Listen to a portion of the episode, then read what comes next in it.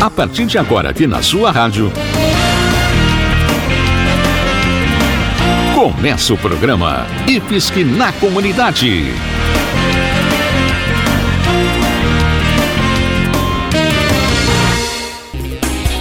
Olá, ouvinte, muito obrigado pela sua companhia. Começa agora o programa IFSC na Comunidade. O nosso abraço para todo mundo que nos escuta em Jaraguá do Sul, Guaramirim, Corupá e Massaranduba. Aqui no IFSC na Comunidade, a gente sempre traz informações e curiosidades, além de lembrar das vagas que estão abertas para estudar de graça no Instituto Federal de Santa Catarina, o IFSC, uma das melhores escolas do nosso país. Fique por aqui e se quiser participar com alguma dúvida ou comentário, mande uma mensagem pelo Facebook do IFSC de Jaraguá do Sul. Acesse também o site ifsc.edu.br barra rádio e ouça este programa pela internet ou no seu celular, repetindo ifsc.edu.br barra rádio. A cada 15 dias, o IFSC do Centro de Jaraguá do Sul recebe um grupo de estudos e de prática de maracatu. Mas você sabe o que é o maracatu? Vamos descobrir agora um pouco mais sobre essa manifestação cultural na entrevista entre o jornalista Daniel Agostin e o organizador do grupo de maracatu, Marco Antônio Jaguarito. Marco, o que, que é o maracatu? Para quem só ouviu falar, não tem certeza né, do que, que é o maracatu, explica para o nosso ouvinte. Bom, o maracatu ele é uma manifestação cultural. Ele vem ali desde o tempo da colonização, da, da escravidão, onde os negros por meio do sincretismo religioso, cultuavam seus deuses, faziam as suas crenças com permissão dos senhores feudais, porém travestidos ali de reis, rainhas, em características mais europeus, para naquela época difícil da escravidão celebrar e contemplar a crença deles. Muitos falam que o samba veio do maracatu. Então ele tem esse formato de cortejo, de desfile e que traz muito mesmo as pessoas para ver, para sentir, porque é muito forte, os tambores enormes, uma instrumentação bem peculiar. Então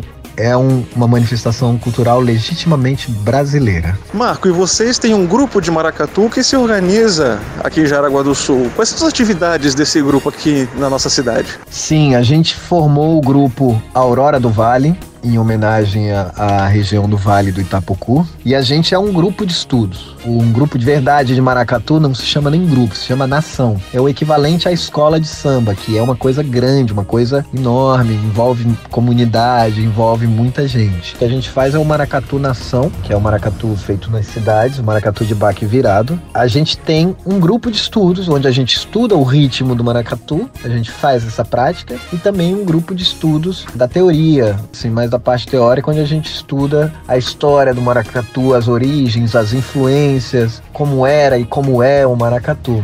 Então, é um interesse pela cultura popular brasileira. E qual o objetivo de vocês manterem uma prática como essa aqui em Jaraguá do Sul? O objetivo é manter e preservar o que é brasileiro. A gente entende que a gente mora no Brasil, né? Então, a gente é totalmente contra essa, essa questão de separar o sul do restante do Brasil. Tudo é Brasil, somos todos brasileiros. Essa cultura, especificamente essa manifestação popular que é o maracatu, ela tem origem no Recife, mas ela é brasileira.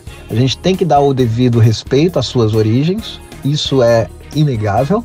Porém, ela é genuinamente brasileira e a gente tem muito interesse em manter esse patrimônio cultural vivo. E quais são os instrumentos que vocês têm à disposição, que vocês usam nos ensaios? Nós temos toda a instrumentação necessária para fazer o maracatu de baque virado. Temos as alfaias, que são os tambores, temos no total 18 alfaias disponíveis. Temos também um gongue, que é uma espécie de agogô de uma campana só de ferro é, grande, que tem um som peculiar, é chamado a alma do baque. Baque é o batuque, a batucada. Temos três abês, que são cabaças, é, porongos, né? Que são revestidos com uma saia de miçangas trançadas, que tem um som que remete ao chocalho. Temos o mineiro ganzá, que é um cilindro de metal com semente dentro. Temos as caixas, né? Quem toca bateria sabe que a caixa é aquele que faz o rufo, né? Temos bastante instrumento. Marco, então vou te pedir para fazer um convite aí pro nosso ouvinte para participar dos ensaios abertos cada 15 dias no IFSC. Então, eu queria fazer e reforçar esse convite, a gente se encontra de 15 em 15 dias nas quartas-feiras, das 5 e meia até as 7 da noite, para fazer os encontros de estudos teóricos. E também de 15 em 15 dias, nas quintas-feiras, a partir das 11h40 até 1h15, a gente faz um ensaio prático ali no IFSC. Então, é uma semana quarta-feira, com estudo teórico, e na outra semana, tudo prático, aí nas quintas-feiras, das 11h40 da manhã até a 1h15 da tarde. Quem quiser acompanhar os informativos pode procurar a gente no Instagram. Escreve lá Aurora do Vale, que você vai achar a gente lá, grupo Aurora do Vale, arroba Aurora do Vale, porque lá você segue e a gente passa todas as informações. Ah, e a gente também tem um e-mail, é, grupo Aurora do Vale, arroba gmail.com. Dúvida da comunidade. Hoje a gente tira uma dúvida que recebemos pelo Facebook e foi enviado pelo Michel Richard de Jaraguá do Sul. Ele quer saber quais cursos do IFSC de Jaraguá do Sul são gratuitos. Michel, muito obrigada pela sua pergunta. Tá aí uma coisa que a gente tem que destacar: todo curso do Instituto Federal, seja em Jaraguá do Sul ou em qualquer outra cidade, é sempre gratuito. Isso mesmo, não tem nenhuma mensalidade. E você sabia que o IFSC possui atualmente no estado cerca de 50 mil estudantes?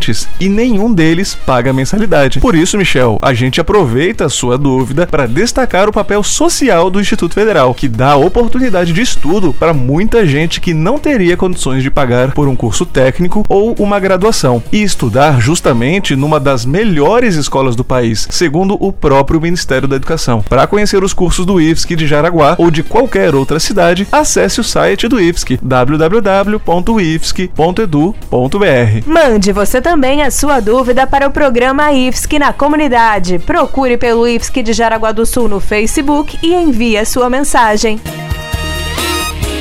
E agora vamos ao momento de reflexão do nosso programa. Em todos os povos, as histórias são contadas para a transformação de quem conta e de quem as escuta. Às vezes a moral da história é óbvia, outras vezes é apenas insinuada. Para fechar o programa de hoje, a gente traz uma história contada pela psicóloga do IFSC, Juliana de Souza, para a gente pensar um pouco sobre a nossa vida. Confira!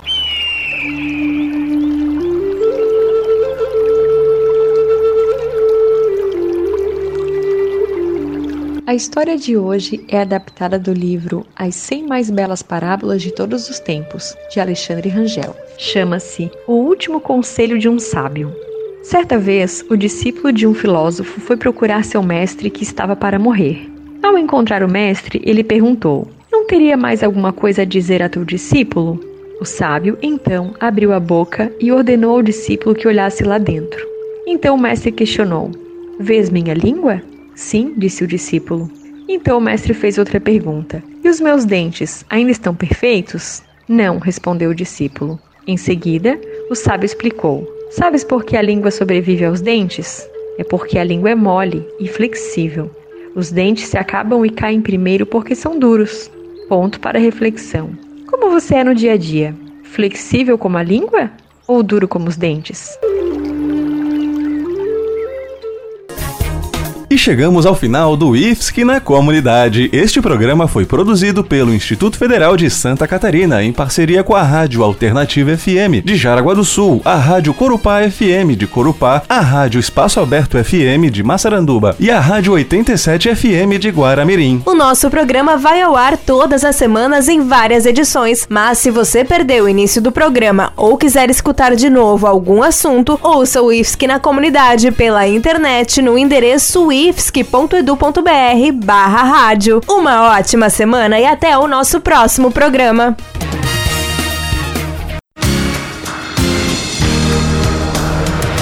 Você acabou de ouvir o programa IFSC na Comunidade.